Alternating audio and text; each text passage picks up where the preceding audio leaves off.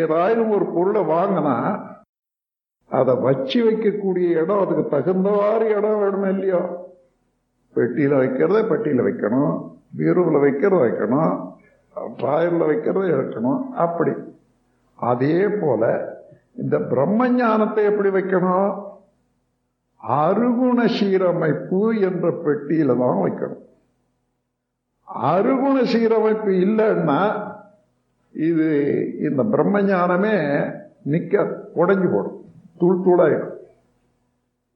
பயனே இருக்காது. ஆனால் உங்களுக்கு பூரண பயன் பிரம்மஞானத்தில் வரணும். பிறவி பயனை நாம் அடையணும். இதோட விலங்கின பதிவில் இருந்து விடுபட்டு மனிதனாகி மனிதில் இருந்து இறைநிலையை உணர்ந்து இறைவனாகவே மாறணும். பிறவி தொடர் வராத அறுக்கணும்னு சொன்னால் இதெல்லாம் நாம் ஜாக்கிரதையா அனுபவிக்க வேண்டியதுதான் வாழ்க்கையில கொண்டு வரும். இது உங்களுக்கு முடியாதல்ல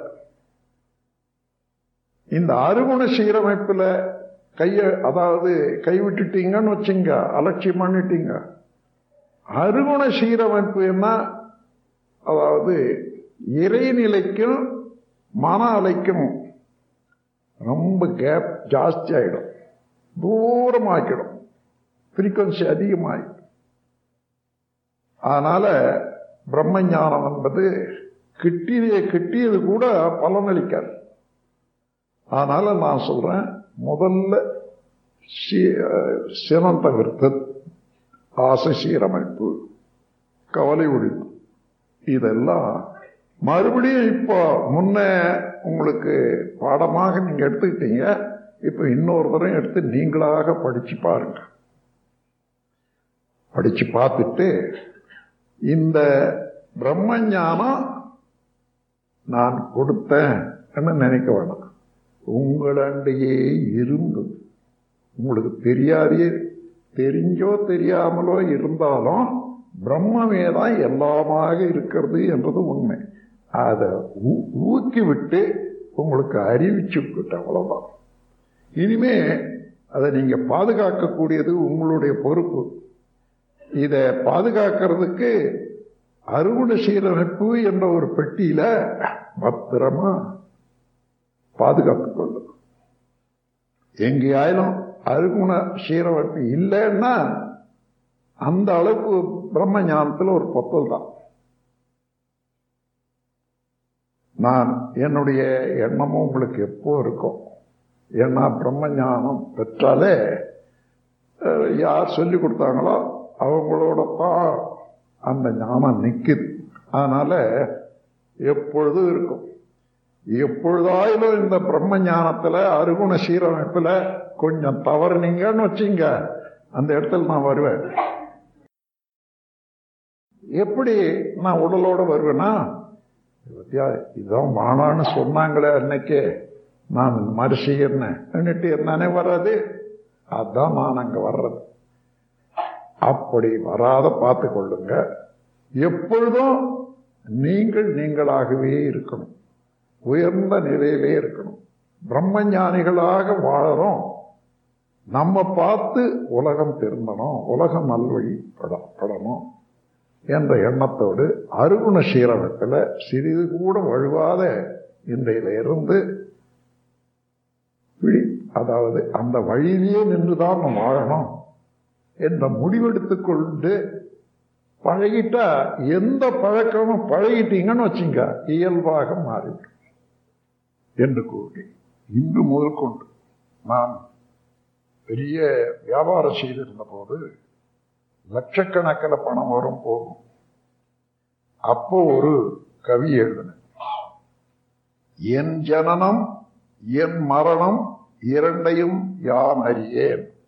இதுதான் இறைவனுடைய திருக்கூத்து. என்னன்னா மனிதனுக்கு மரணத்திலையும் ஜனனத்திலையும் நினைவே இருக்காது.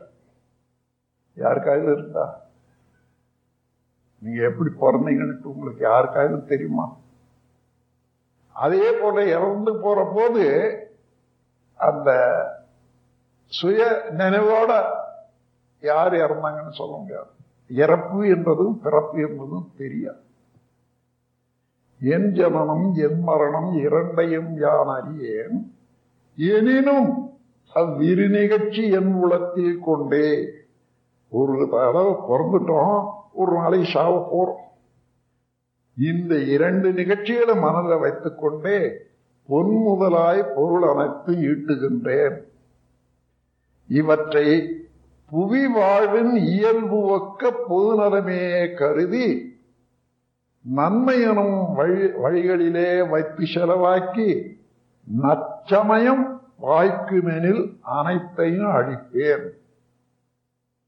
இன்முகமும் எளிமையுமே எனது செல்வம் இந்த செல்வத்தை உங்க அவ்வளவு பேருக்கும் அதை இன்னைக்கு கொடுக்குற இன்முகமும் எளிமையுமே எனது செல்வம் இந்த செல்வத்தை வச்சுக்கொள்ளுங்க. இது போதும். இதனால அருகுண சீரமைப்பு என்ற பெட்டகத்துல உங்களுடைய பிரம்ம ஞானம் பாதுகாக்கப்படும். ஒளி வீசும். இது மற்றவர்களையெல்லாம் பிரம்ம ஞானிகளாக மாற்றும். உலகம் முழுவதும் பரவச் செய்யும்.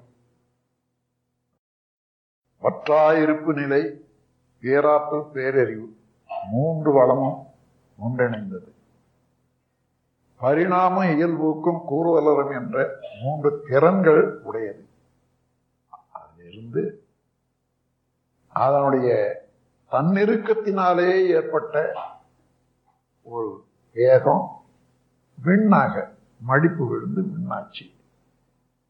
அதுவே விண் சூழ்ந்தழுத்தத்தினாலே சுழன்று தள்ளு சக்தியாக மாறிய போது அதிலிருந்து வரக்கூடிய அலையெல்லாம் யோகாம் என்ற அணுக்களாக காந்த சக்தியாக மாறியது. இப்படி ஒன்று ஒன்று தள்ளியும் சூழ்ந்த அழுத்தத்தினாலே நெருங்கியும் வந்து கொண்டே இருக்கிற போது பஞ்சபூதங்கள் தோன்றியது. பஞ்சபூதங்கள் தான் கலவையினால அண்டங்கள் எல்லாம் பார்க்கிறோம். இந்த உடலும் அப்படிதான். அந்த அண்டங்கள்ல ஒன்றுதான் உலகம்.